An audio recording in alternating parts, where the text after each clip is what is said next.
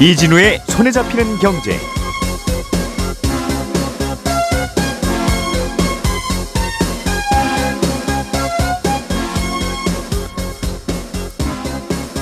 안녕하십니까 이진우입니다. 요즘 찬바람이 쌩쌩 부는 우리나라 자금 시장을 조금 더 춥게 만드는 소식이 나왔습니다.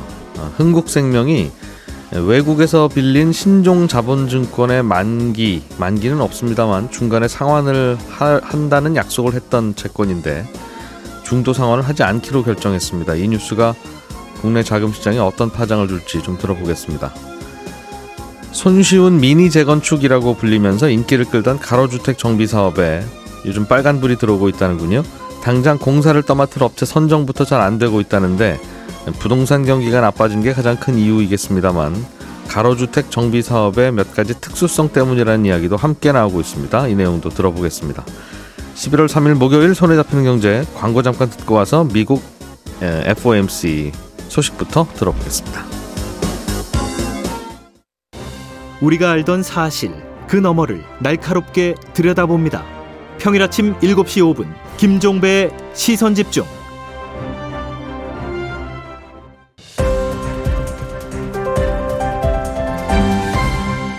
이진우의 손에 잡히는 경제.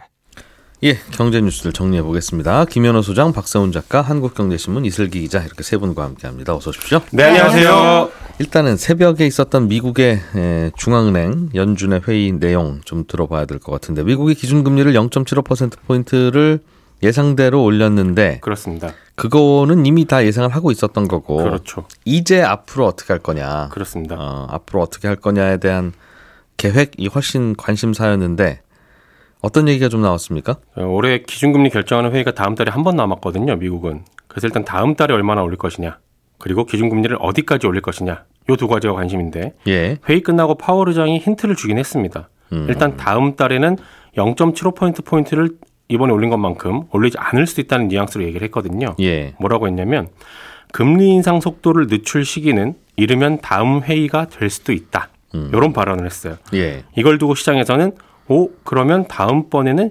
0.5포인트 포인트만 올릴 수도 있겠네. 그러면 기준금리 올리는 속도도 늦추고 올리는 폭도 좀 줄 수 있겠네. 음. 요렇게 해석을 했습니다. 예. 속도는 늦추겠다는 뉘앙스가 그럼 담겨 있는 거네요. 그렇습니다. 시장에서 기다리던 이야기. 그렇죠. 음.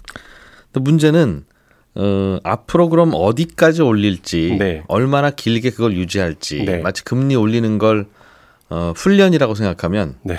또 훈련의 강도는 좀 줄여줄게. 네.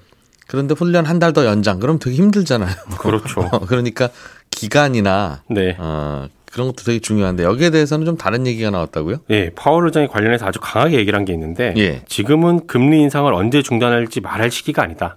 음. 그러니까 말, 말씀하신 예로 아, 예를 하자면 훈련을 멈출 언제 멈출지를 말할 시기는 아니다. 음. 그런 논의조차 하고 있지 않다. 네. 이렇게 얘기를 했어요. 그리고 지금 이제 말씀드린 이 부분이 오늘 발표 핵심으로 해석이 되고 있는데 예.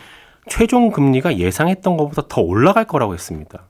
음, 그러니까 지난- 언제까지는 올릴 거야 하는 네. 거가 그게 생각보다 더 많이 올려야 될지도 모르겠는데. 그렇습니다. 지난 9월에 연준이 전망한 걸 보면 내년 말에는 기준금리가 4% 중반 정도까지 오르고 음. 거기서 이제 멈추는 걸로 되어 있긴 하거든요.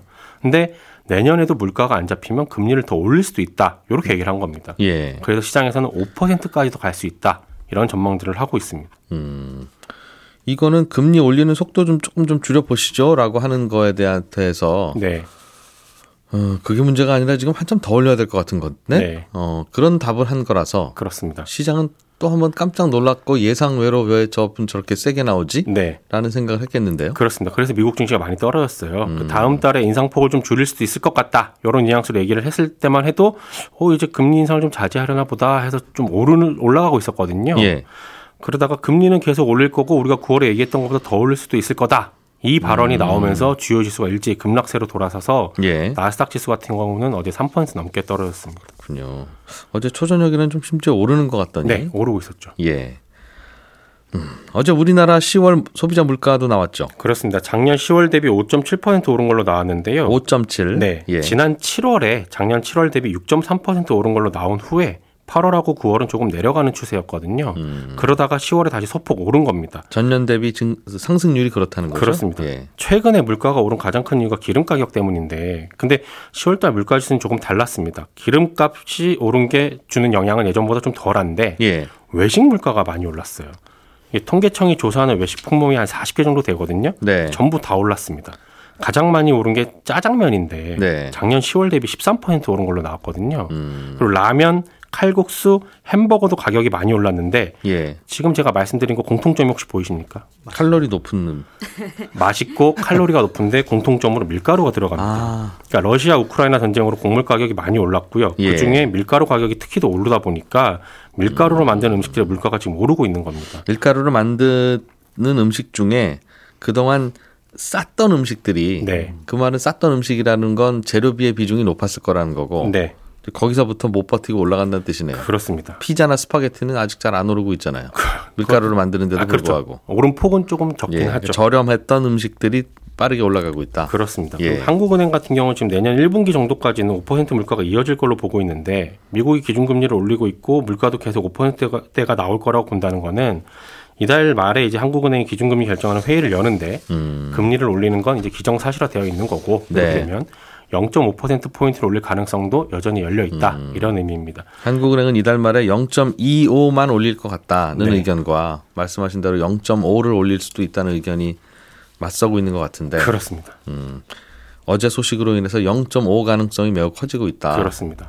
그리고 밀 얘기 나온 김에 어젯밤에 나온 외신 하나만 더 전해드리면 음. 예. 며칠 전에 러시아가 우크라이나의 곡물 수출을 또 막으려고 한다. 그래서 공- 국제 곡물 가격이 오를 수도 있다. 이렇게 전해드렸는데 예. 러시아가 일단 한 발을 물러섰습니다. 일단은 우크라이나의 수출을 막지는 않겠다고 한 건데 요 뉴스 나오고 어젯밤에 나오고 나서 밀 선물 가격이 6% 넘게 내리기도 했습니다. 그렇군요. 곡물 시장에는 약간 좀 다행인 소식도 들려왔으나 아, 이게 한국은행이 고민이 많이 되겠어요. 네. 한국은행이 금리 올릴 줄 몰라서 우리도 0.75 올리려면 올릴 수는 있는데 네, 이제 그렇게 되면 우리나라 경제가 얼마나 버텨낼 수 있을 것이냐 이것 때문에 그렇죠. 이것 때문에 좀 천천히 올려야 되는 거 아닌가 하는 걱정이 많아지고 있는 것 같은데 네, 그렇다고 또 안 올릴 수도 없는 상황이 미국 분위기. 따라가려면 좀 더 강하게 올라가야 될 것 같고 네, 알겠습니다. 이슬기 기자님 네. 흥국생명이 영구채를 조기 상환하지 않아서 채권 시장에 또 난리가 났다 이런 소식인데요. 네, 그렇습니다. 아, 요즘 채권 얘기만 너무 하는 것 같아서 좀 그렇긴 한데, 음. 그 5년 전 얘기부터 좀 짚어봐야 될 것 같아요. 예. 이제 당시에 흥국생명이 외국에서 5억 달러어치 연구체를 발행을 해서 자금을 조달을 했습니다. 요걸 외화 신종 자본증권이라고 부르는 거죠. 예, 신종 예. 자본증권 이거 연구체라고 얘기를 하는데 음. 원래 채권은 발행을 하면은 만기가 딱 있으니까 언젠가는 갚아야 할 빚이라고 해갖고 네. 장부에도 부채라고 적힙니다. 예. 그런데 연구체 같은 경우에는 이론상으로는 만기를 계속 연장할 수 있는 채권이다 보니까 돈을 빌려간 쪽이 네. 오. 그래서 이때 조달한 자금은 회사들이 원한다면은 계속 들고 있을 수가 있다. 예. 그러니까 이거는 빚이 아니라 자본으로 장부에 적어도 되겠다라고 인정을 해줍니다. 이자만 내면 영원한 돌려막기가 가능한. 그렇습니다. 예. 그래서 다시 말해서 흥국생명이 연구체를 찍은 것은 자본을 조달해서 이제 재무 건전성을 높이기 위한 그 방법이었던 거죠. 돈을 많이 벌거나 아니면 주주들로부터 유상증자를 해서 돈을 받으면 속 편한데 그게 자본 조달하는 제일 간단한 방법이긴 한데 둘 다 어려우니까 네. 이런 거라도 발행해서 자본이라고 인정을 받는다 그 말이군 거죠. 네, 그렇습니다. 근데 연구체를 사는 투자자 입장에서는 회사가 언젠가는 빚을 꼭 갚아줘야 하거든요. 그러게 말입니다. 예. 회사가 빚을 영영 안 갚는다면 채권을 살 이유가 없잖아요. 그러게 만기가 없, 없이 돈을 빌려가는 친구한테 어떻게 돈을 빌려주겠어요. 예. 그래서 연구체를 찍는 회사는 채권의 조건을 하나 답니다. 예. 그게 뭐냐면 5년 후부터는 지금 찍은 금리보다 훨씬 높은 금리를 주겠다라고 하는 거죠.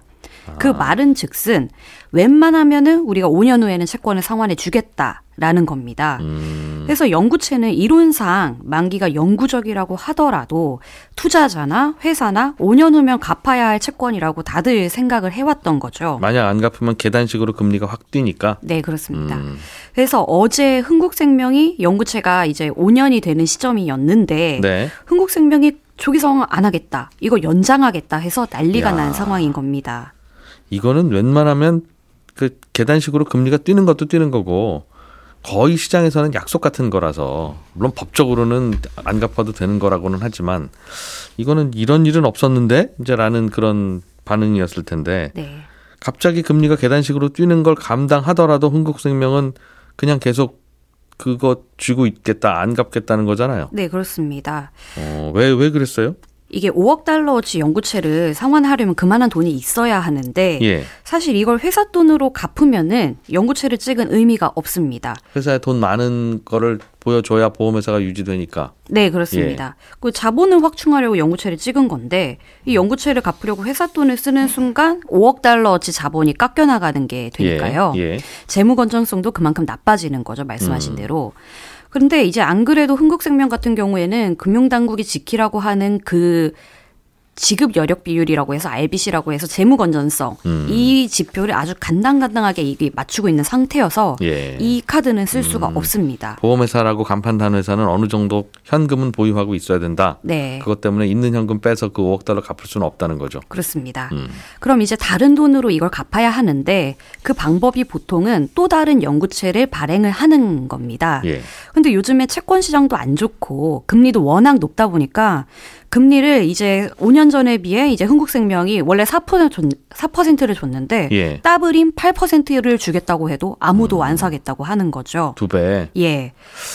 자, 잠깐만요. 지금 옛날에 빌릴 때는 4%로 빌렸는데 만약에 이번에 그 상환을 안 하고 그냥 넘어가면 금리가 계단식으로 뛴다면서요. 네. 그럼 그럼- 얼마로 뛰기로 약속했던 겁니까 처음에? 그게 그 연장을 하면은 원래 4.48%에 찍었는데 예. 5년 후가 지나면은 6.7%로 아. 뛰어서 주기로 그 다음. 달부터는 6.7을 줘야 되는 거군요. 예. 근데 다시 찍어서 8%를 주는 것보다는 연장을 해서 6.7%를 주는 게 훨씬 나은 선택인 거죠. 그 연체 이자가 차라리 낫다. 네, 그렇습니다. 아, 그래서 이제 일단은 연장을 하는데 예. 흥국생명은 이제 그래도 이거는 시장에서 약속이 음. 5년이면은 갚아주는 게 이제 약속이 되어 있었는데 안 되는 건 좀 그러니까 음, 반년 후에 시장 상황이 다시 나아지면은 그때 다시 조기 상환을 검토하겠습니다라고 예. 시장에 말한 상태입니다. 와. 시- 자금 시장에서는 요즘 정말 별일이 다 일어난다. 그거 하겠어요. 네. 연구체 찍어놓고 이렇게 옵션 안 하는 경우도 있고 예. 지자체가 보증한 것도 안 한다 그러고 네. 도대체 왜 그러지 이거 하는 그런 분위기겠군요. 예. 음. 이렇게 신종 자본증권 연구체를 찍었고 5년 만에 한 번씩 상환하겠습니다. 라고 해놓고 안 하는 케이스들이 있어요. 가끔 이렇게. 이게 10년 전에 2009년에 우리은행이 후순위 연구체를 안 갚은 적이 있다고 하거든요. 예. 음, 근데 그때는 정말 큰일이 났던 게 금리가 하락하는 시기에 상환을 안 한 거여갖고 안 할 이유가 없는데 왜 안 했지? 음. 라는 게 이슈가 됐던 거고 이번에는 정말 좀 흥국생명이 금리가 오르는 상태에서 안 예. 하는 게 약간 좀 이유가 있는 음. 그런 걸로 받아들여져서 금융당국도 그렇게까지는 예전 같지는 음, 않다라고. 예전에 우리은행이 안 했던 거는 좀 문제가 심각한 건데 예. 이번 거는 전후 사정 들어보니 이해는 간다. 예, 예.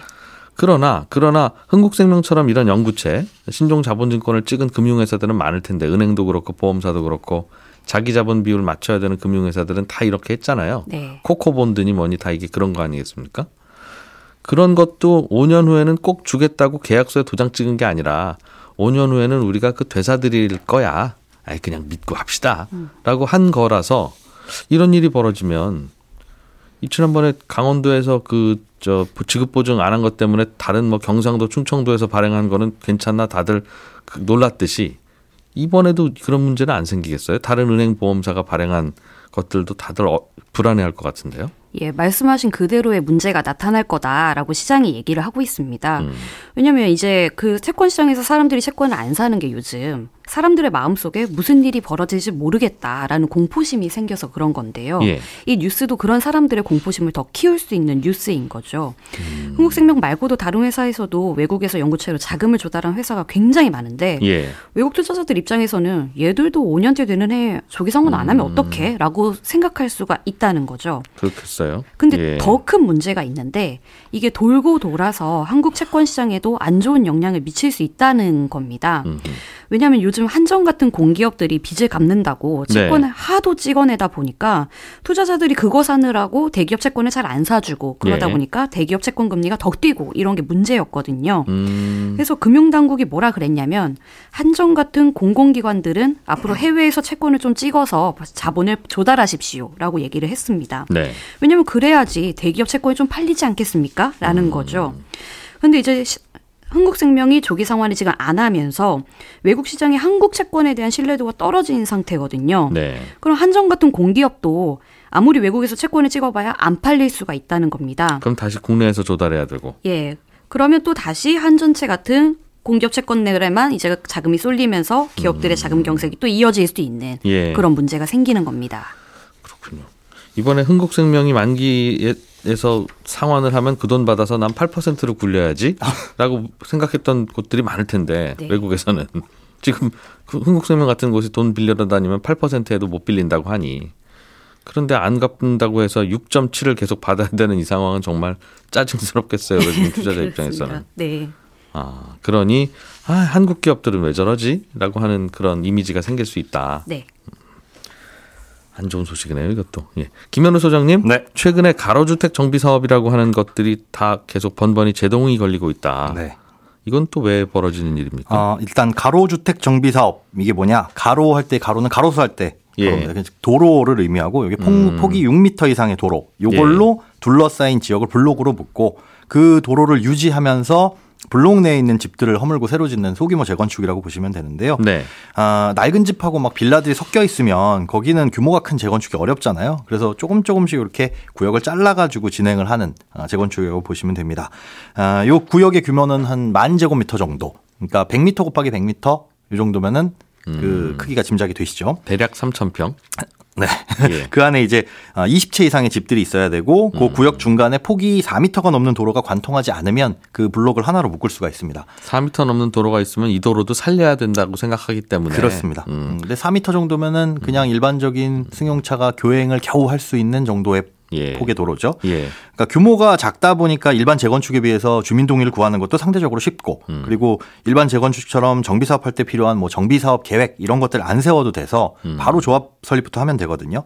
그래서 사업 시작부터 완료까지 평균 3, 4년 정도가 걸려서 아주 빠르게 할 수 있다. 요게 장점이고 예. 또 시행은 뭐 조합이 알아서 하거나 아니면 어, 공공이나 민간과 뭐 공동으로 할 수 있다. 이런 장점들이 있는 사업입니다. 그러면 좀 더 소규모로 네. 그러니까 주, 민들몇 명만 오케이 하면 되는 사업이라는 80% 뜻이니까 예. 아 이러면 좀 여러 명이 동의해야 되는 대규모보다는 쉽게 진행되겠구나. 그렇죠. 라고 해서 도입한 제도일 텐데 네.